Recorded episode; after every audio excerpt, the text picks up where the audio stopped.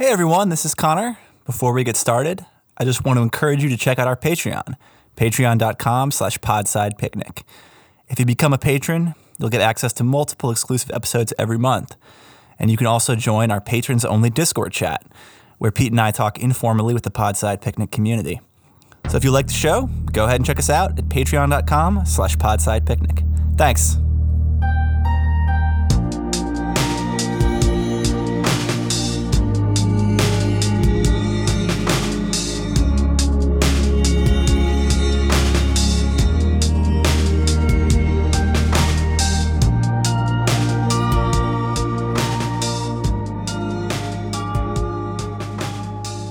Hey everyone, welcome back to Podside Picnic. This is Connor. As always, I am with the host that you really tune in for, that being Pete. And we're doing one of our more relaxed recording sessions today because we're discussing a uh, a text, a movie, whatever you want to call it. A text. I don't think that either of us takes super seriously, but we figured people might want to hear us dissect, maybe. And that is Dark Phoenix. Uh, and actually, a few seconds ago, so you don't know what that's about. That's an X Men movie. It's got Sansa Stark, also known as Sophie Turner, um, is Jean Grey in her Dark Phoenix form, which I'm sure we'll get into some of the backstory about what that means. But it's the last Fox produced X Men. They've been doing X Men movies for almost two decades at this point. Uh, and I guess they're closing out that. And I guess is Disney going to take it over? Who cares? Anyway, uh, I cut Pete off a few seconds ago because he wanted to share something he learned, and I said, let's do it on air. So, Pete, what did you want to say about Dark Phoenix? Well, uh, Dark Phoenix was going to come out for Valentine's Day, and uh, James Cameron raised a big stink because he wanted to push another movie out at that time. Oh, God. Alita Battle Angel.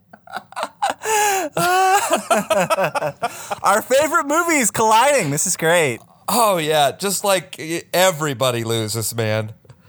wow. Okay, so that that is a really interesting tidbit, actually. Um, because one thing that's interesting about Dark Phoenix is it got a huge amount of marketing, at least in the precincts where I hang out. Whether it's maybe it's just the specific small amount of TV that I watch or the movies I see in theaters, but whatever it is, I saw a lot of marketing for this movie, and it's all over New York cabs right now. So I naturally assumed that this would be another case where a superhero movie with a big budget and big name actors would inherently do numbers and would get decent reviews because they almost all seem to now. That is not the case. This movie has relatively bombed at the box office. I think it had the worst opening of any X Men movie ever, which is pretty impressive, honestly. And uh, it's got like a 22% on Rotten Tomatoes. It's been getting panned. Oh, So- my God. Yeah, I mean, I think I certainly liked it probably more than a lot of critics did in in certain ways. I don't know if you did, but I mean, it's it's probably the worst reviewed movie we've addressed on the show, um, at least of like new releases. Yeah, so far. Like, wait till we get to Battlefield Earth, buddy.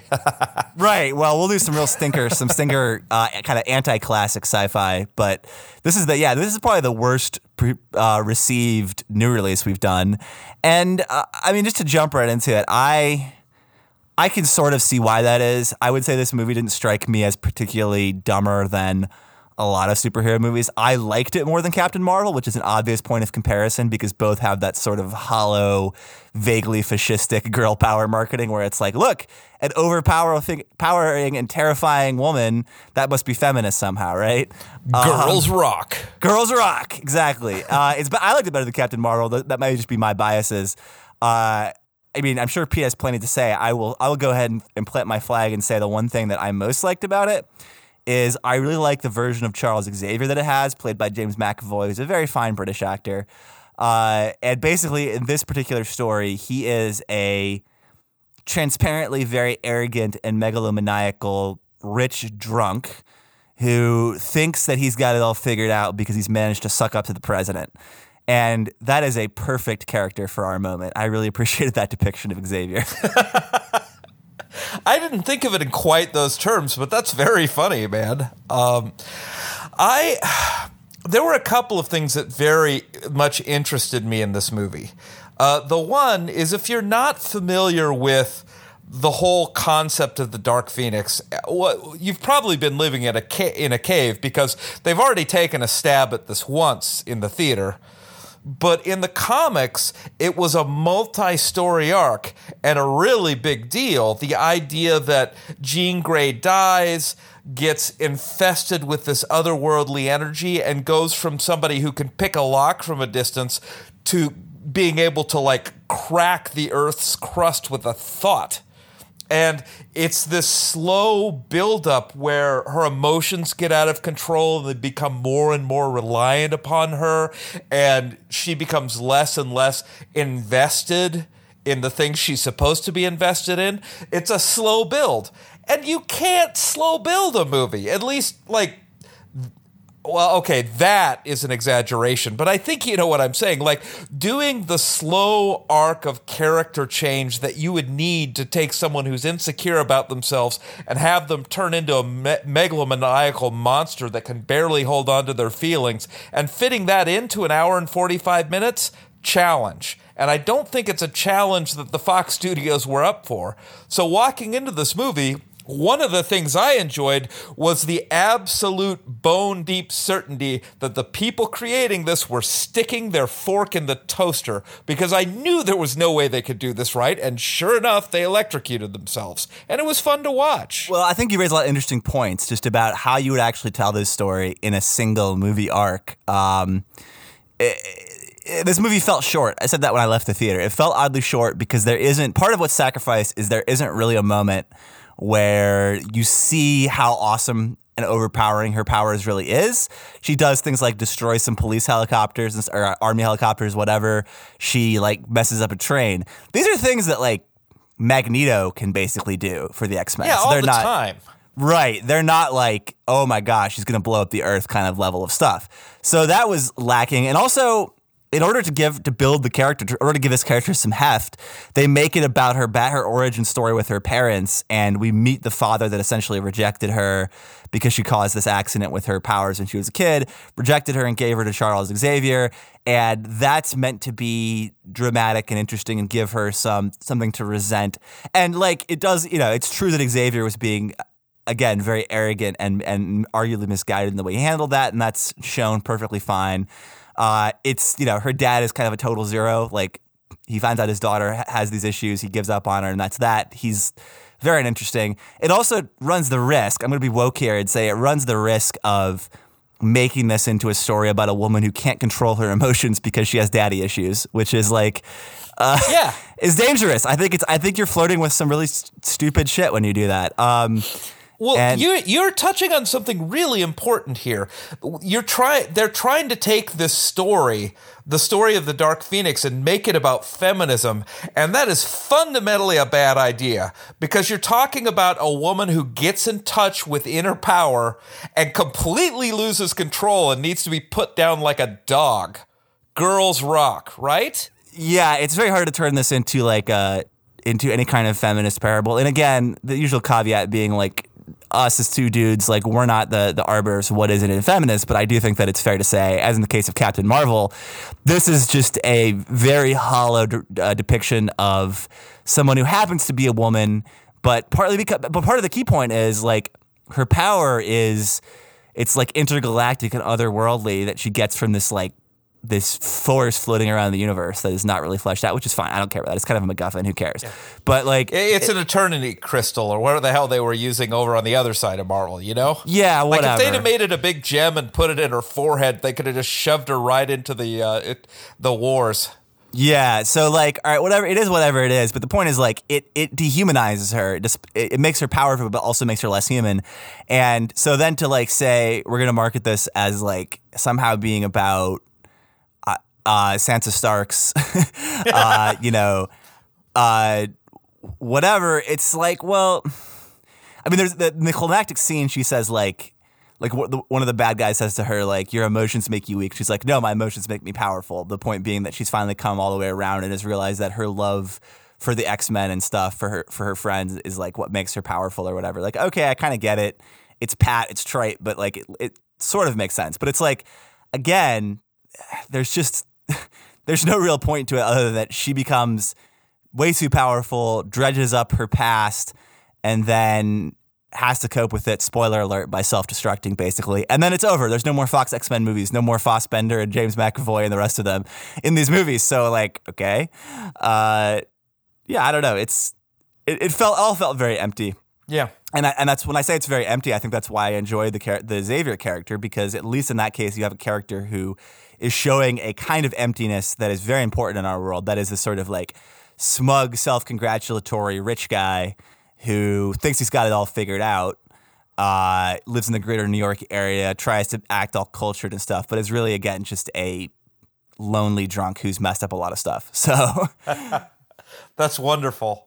Uh, can we can we talk a little bit about uh, uh, mutants in in Mar- the Marvel universe and what differentiates them and what makes all of this so weird to me? Uh, so, like when we're talking about the X Men arc, like in the comics at least, one of the things that makes it something that a like a 13 year old boy reading comic books at the library can relate to is these people are freaks. They have abilities and things that make them special, but the same things that make them special make them stand out and make them distrusted and hated by other people. And that's always been the appeal of the X-Men. So the idea that, you know, you would you would uh uh, you know, have these powers, but you need a place to hide away, and that you were desperately trying to pass, and you couldn't most of the time. Like that's what connects, and it connects to, especially to adolescence on a number of levels that I think are really interesting. But they played with that this time, and they also screwed it up. So first they played with it where Connor was talking about when uh, Xavier had made all these sacrifices and moved things to the point where people were looking at the X-Men as superheroes. Like they had they literally had like an X-Men phone at at Xavier's mansion where he could pick it up and talk to the president. I mean like holy crap. Like was that a good example of them trying to move away from, you know, being in Freaksville? But the other thing is by going with Dark Phoenix the way they did and having them arc up, they essentially disprove their whole point. Because the, the point of the movies, the point of the comics is these people may be different, they may be special, but fundamentally they're human like you and me and we should accept them. That you know we, we need to learn embrace each other's differences yada yada yada i wouldn't embrace these people's differences. Like holy crap are they dangerous i mean like eh, even the most innocent of the X-Men and their opponents in this were basically on a murder spree in the middle of New York. And all I could think when the police showed up to try and shove them into vans and put them someplace where they couldn't hurt people was thank God. And that's not a normal reaction to me. It's like when I'm hoping for government in- incarceration without trial, things have gone to a bad spot. Right. Well, maybe it's just your Gen X or 9/11 brain. No, I'm just kidding. Um, you know, I was like, uh, if he is going to cancel me, this is the moment. well, I, I, I want to unpack that a bit actually because it, it gets into something that I wanted to talk about this movie, which is yes, they get seized by you know the classic like dark clad SWAT team. Uh, guys that are always showing up in big budget movies now. And I think the last one we reviewed, Shazam, part of the mercy of Shazam is that it has a much older school depiction of state power where it's just like inept Philly cops who like mean well and don't really do much. And like they're just like, you know, boring, inept civil servants. Whereas in so many of these movies now, you have like overwhelming shows of post 9 11, like security, state power, you know, body armor, SWAT teams everywhere, special forces, all that stuff. And this movie engages in some of that. Um, when the mutants get arrested and like put on this special armored train that of course you know gets destroyed and all this stuff but what, what bothered me about it was not so much that there was arguably a case for them to be you know arrested and brutalized like this because yeah, in that instance, you could make a case for it, honestly.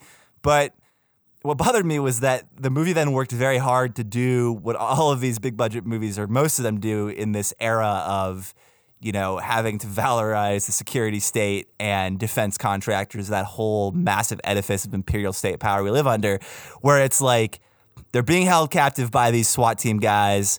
And they're like, and then the bad guys start to come in there, like, you have to let us go. Like, you have to let the mutants go so we can help you And at a certain point, a certain breaking point, the, these guys do let the mutants go, and then they all fight together. And there's even a moment where Nightcrawler, uh, there's this guy who, while they were like locked up, was saying, "My son used to be a big fan of yours," kind of ironically. And then this guy gets killed, and Nightcrawler is sad, and we're supposed to care. Then it's like, okay, so the faceless, you know, mutant ICE essentially agent got killed, and now you're really upset. Like it's like we're working again, we're working overtime here to sort of valorize and justify that that expression of incredible state power that's that, that seems to crop up over and over again in these big budget movies. And I find that frankly I mean it's not a leap at all to say that it's sinister, and I really did not appreciate that about Dark Oh. Phoenix.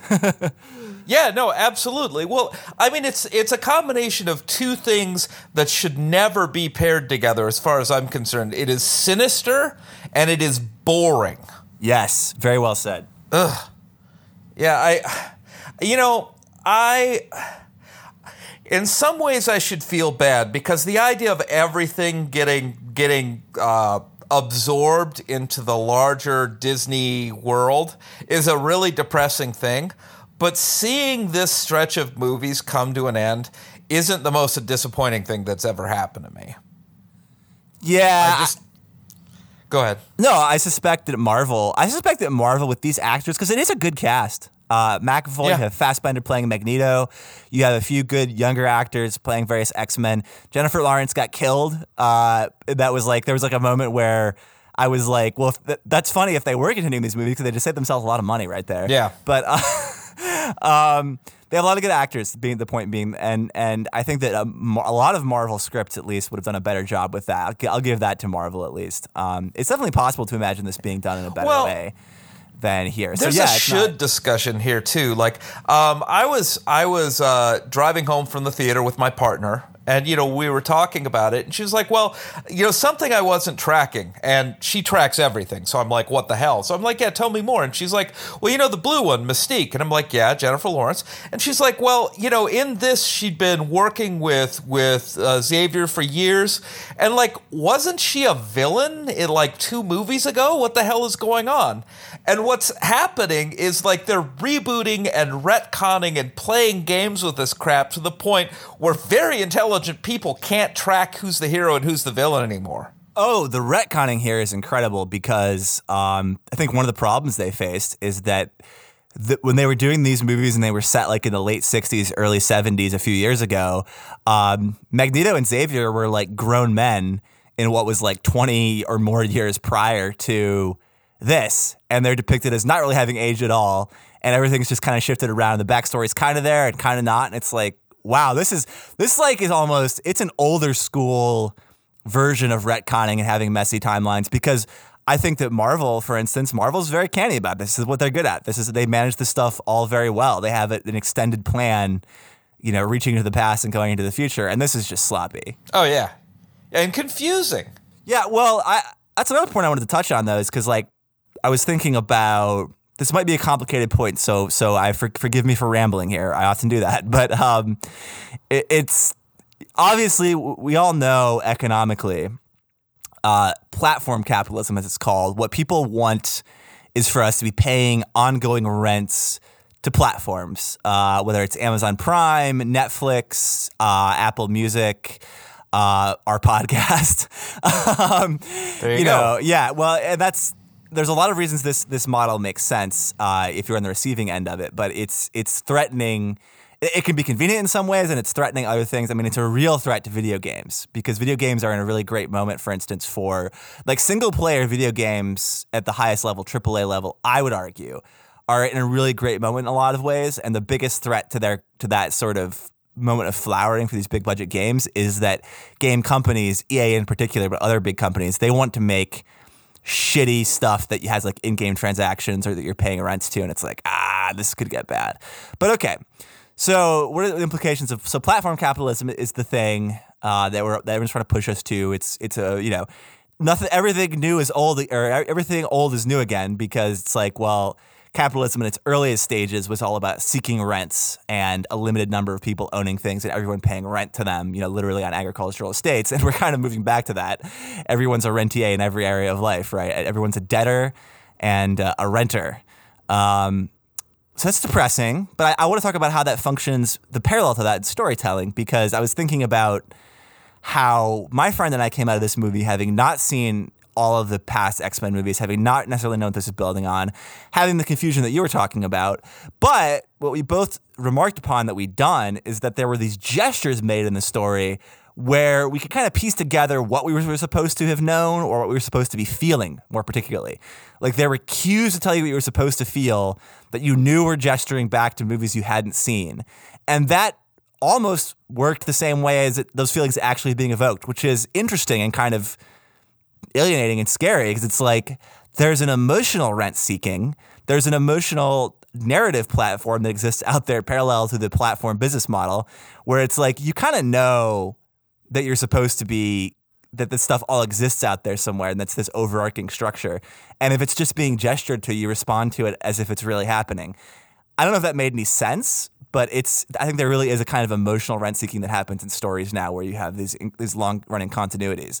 And so one of the really interesting things about Dark Phoenix is it's actually the end of of a particular uh, you know narrative platform. Uh, it could no longer seek emotional rents from you. That's it for Sansa Stark. yeah. So, Connor, we this is we have definitely not talked about this advanced, but I do want to talk to you about something in relationship to these movies and the podcast and all of this stuff. Um, Are you quitting I, to work on an X Men movie? Because if so, you have my blessings. They they would have to pay a well actually what i would consider a lot would be chump change so they probably could buy me out but no that's not what's happening um, i i don't want to do this anymore. And I'm not talking about the podcast. Uh, what, what I'm talking about is we we have been uh, selecting movies and watching them because they are uh, they are the big thing in the theater at the moment. Like that that was the determining factor for going to this film. And we both knew it was going to be dog shit. And I I'm not saying we shouldn't see things that are current because I think we definitely should. That's important. But at the same time, I would like to figure out a way for us to take this conversation and bring it to a place about what should happen. Like, how do we push the direction be- beyond watching the film, getting everybody listening to us and saying, yes, as everyone listening to us knows, these guys were assholes and the film was bad? You, you know what I'm saying? Well, this is interesting um, on a lot of levels. No, I think this is a productive conversation. Uh, I don't yeah. know if it should be recorded.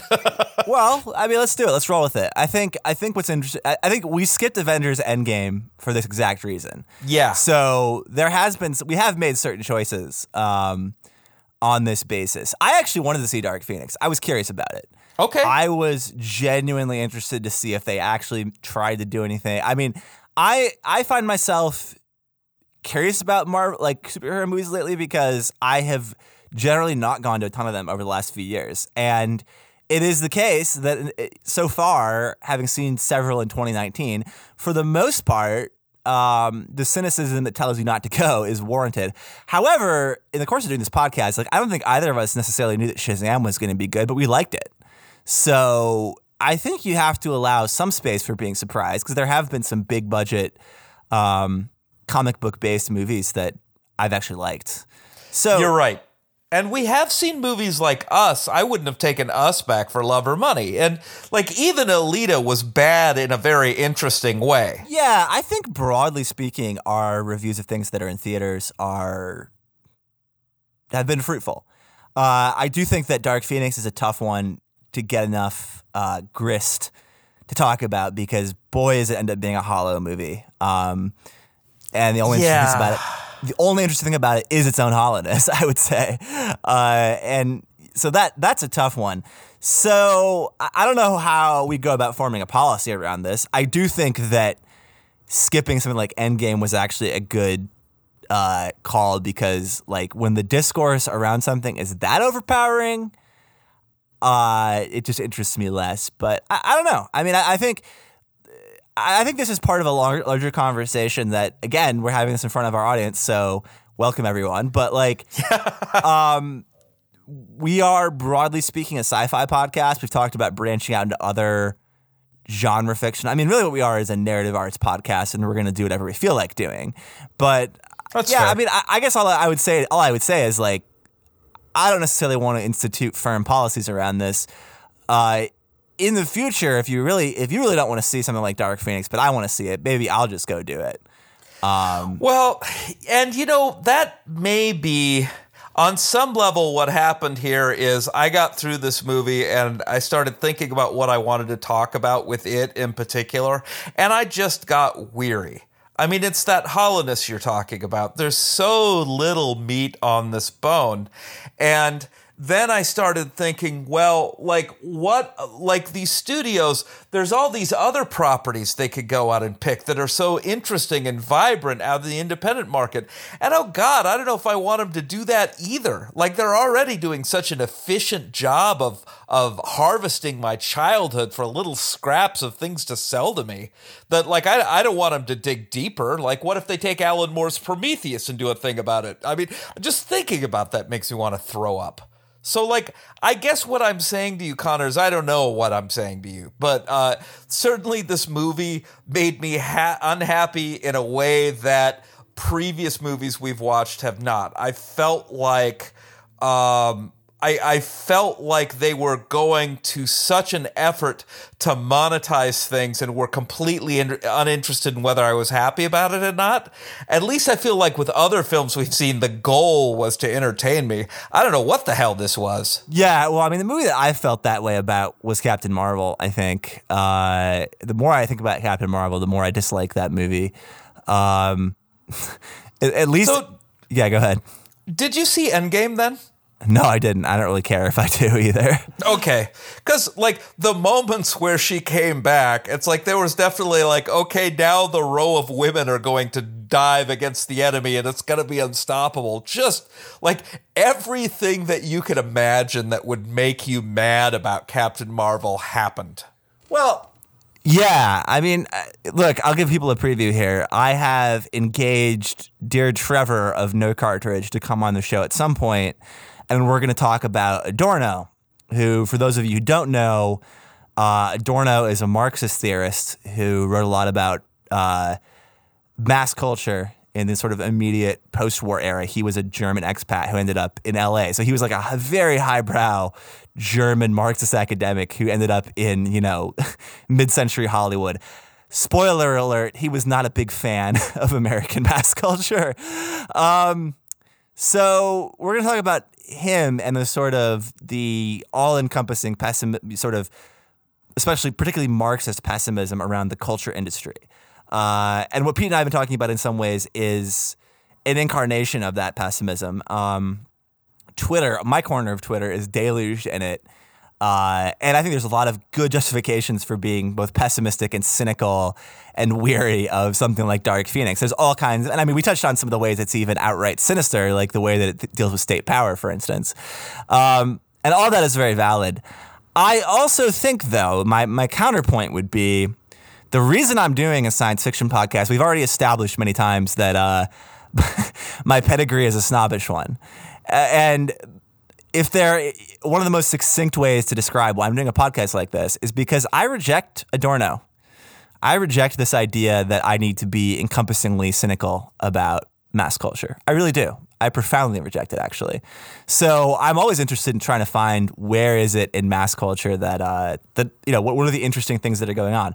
Dark Phoenix doesn't really give me a lot of a lot of room for that. I, I, I truly think the only the only thing I would laud about it is accidentally stum- stumbling into a uh, a convincing depiction of a fairly nihilistic and wayward, uh, but but supposedly well-meaning rich person. That's that's that's truly it. Um, but I, I- want to be very clear here. I reject um, sort of overarching pessimism about culture as a whole. I think that that pessimism is most appropriate when it comes to the the most massive mass culture, and, and of course, superhero movies are number one in that regard. Um, anyway, does that does that make sense? Yeah, yeah. Well, and I mean, it's um, that that tendency in you, which I think is considered, but it's also natural. if that makes any sense. Like it's it's come up in other areas. Like when we were talking about the water knife, I would say that that your your outlook has always been to look for the things that can be embraced, even even in even in genre fiction. So the, it aligns perfectly with the other things you've done and said. Yeah, I, I, thank you for saying that. I mean, I'm this people are going to see me evolve a lot over the course of this podcast, so don't hold me too much to any single thing that I say. But um, I'm glad we're having this conversation in front of our listeners, and it's very telling that we couldn't even get to 30 minutes without without having to go away from Dark Phoenix because it is so thin. Um, but I, I, was, I think we said this before, but I'm going to say it again. This podcast is very much a work in progress, and a lot of what we've done so far is kind of jump around, not exactly randomly, but without a whole lot of overarching uh, planning. We just get the guests that we can get um, and are always shuffling around to figure out what we're doing. And we've already said we're going to start doing some things that are more planned in advance and, and more pushed to kind of meet people where they are and figure out what we can really do best as a podcast, like themed months, that sort of thing. But um, it's very much an experiment. So uh, thanks everyone for um, you know being there with uh, being here with us as we figure this out. I think that if I learned anything from writing a novel, it's that you're going to spend a lot more time experimenting and just figuring things out than you would ever ever guess. So, given that we're only four months into this podcast, I, I see this as very, very, very early days. And my hope is that we can keep doing this for a long time. And if you want to help us keep doing it for a long time, uh, this would this is a good moment if you're if you're listening to this as a free episode to go ahead and become a patron because that is truly that's the most important thing here is Pete and I have to bottom line this and we have to uh, try to make some money on it. It's definitely a side gig, but um, please do become patrons. It supports us. We do exclusives, multiple exclusives every month, as you may or may not know. We have a great Discord chat if you're interested in that. It's been a really good community. Honestly, the Discord chat has been, I expected it to go well, but it's been phenomenal. Um, but we're going to keep doing great exclusives for patrons, and we're going to keep doing, we're going to start doing more and better. Um, and we, we do care a lot about patrons, and more importantly, patrons are the reason we're able to exist. So I don't know if Pete wants to add anything to that, but but please, yeah. yeah. Uh, in in uh, in the spirit of a us experimenting and b us providing feeds for patrons, one of the things I'm trying to do right now is to develop a series of exclusive exclusives that pick up a book or pick up an author and go as deep as I possibly can with it by doing readings, talking about my reaction to it, the origin of the author, the nature of the work, all of those things. Um, I'm going to use the wrong word because I can't think of the right word. The wrong word that is coming to mind is pantheon. Like there are a series of writers out there that represent things within the genre. They're personifications of writing tendencies or sets of ideas. And like as I'm doing this with Connor, one of the things I want to do with him and also for you is to get as many of those guys pinned up on the wall so everybody can take a look at it as I possibly can. So I'm going to be doing something on Alastair Reynolds pretty soon, who basically he took the whole concept of space opera and gave it CPR in 2000. So now space opera is a thing again. It was basically a historical thing before that. You could argue with me, but even if you are arguing with me, you know what I mean. Uh, the, I'm going to be talking about uh, Alan Dean Foster, who is not known as one of the titans of science fiction, but if you've ever read a book about a movie, odds are very good you've read a book by Alan Dean Foster because he's done, man, like 10% of the movie to book uh, books that you used to find in the drugstores. Like he was just a machine for putting those out, which makes him tremendously important when you're talking about science fiction. I guess what I'm saying here, because I am running a little long, is that I'm really excited about this stuff. It's what I can bring to the table, so I'm going to do it, and I'm going to bring it to you guys as heavily and as quickly as I can because it really matters to me. And I know Connor has been looking at other things that he wants to bring to the Patreon and to you here.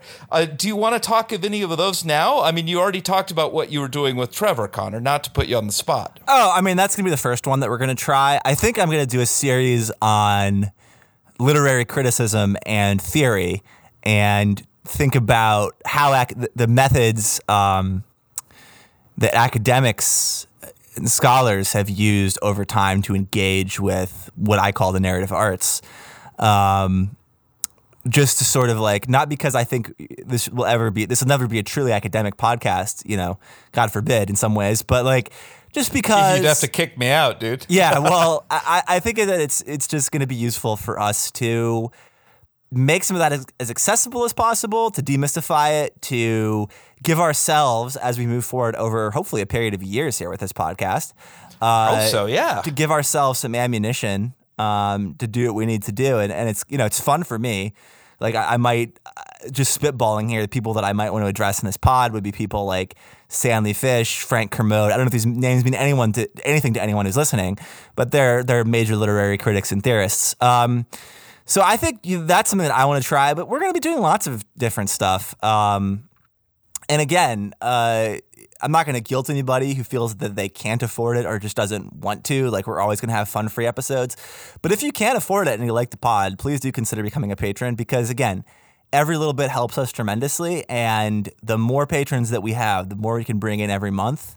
Um, you know, the more we can really commit to making this as good as possible. And part of that will part of that will mean fewer episodes where we talk about a movie we don't like for 18 minutes and then talk about the Patreon. But I I think it's fine. I I I one of the things that I think is very cool about this, what makes it unique, is that you and I are coming with such a different tool set, trying to attack the same things, and I think that's fun as hell. I'm learning a lot about it. Like there is, uh, there, there, that well, I'll just there was no chance I was going to engage with any of these literary critics had we not done this to- together. There was just like somebody like a, a weird uh, literary teaching dude would have had to like kidnap me and tie me to a chair and use dental instruments to have this conversation with me because I was very resistant to it. But here we are, like putting this stuff down side by side and seeing where it lines up and stuff.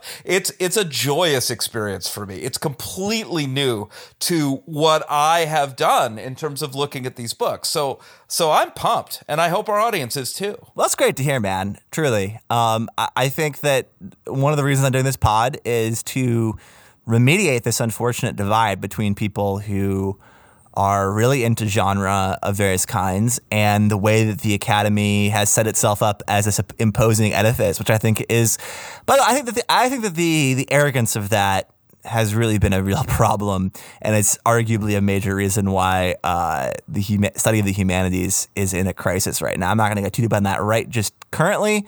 We'll probably have some guests on who can talk to us about that, but. Um, I more and more as I've gone forward, especially being online and seeing all the posturing that happens on Twitter, uh, more and more I, I think it's just really important to be generous and capacious with what you do know. To no matter how smart you consider yourself, to be open to learning, to not set, your, set yourself up as an unassailable authority, to bring people in, to bring people in, to give them credit for being intelligent, to give them credit for being curious, and to engage on those terms. I think that, and that's that's what we're trying to build with this podcast is, is a community where we can do that. Um, and again, it's not easy. I, I'm sure that we we stumble at times. Um, I will say though that our Discord chat, I think, has done a pretty good job embodying this. And again, Yeah. it's something you get access to if you're a patron. So yeah, Awesome. Um, well, we have two choices here, Connor. We could we could go back to talking about that movie, or we could end it. Uh, I think we should end this. Thank you, everyone who stuck it out. Uh, I wouldn't say see Dark Phoenix unless you really like the X Men, and you might get something out of this if you're really into the X Men. But if you also if you like the X Men a lot, you may hate this movie. So probably just don't see it, honestly. yeah, it's like getting dental work without the sense of accomplishment. yeah, uh, I hope that someday someone makes a better X Men movie than this. That's that's what I'll say for now. Thanks, everyone. Thanks a lot. It's a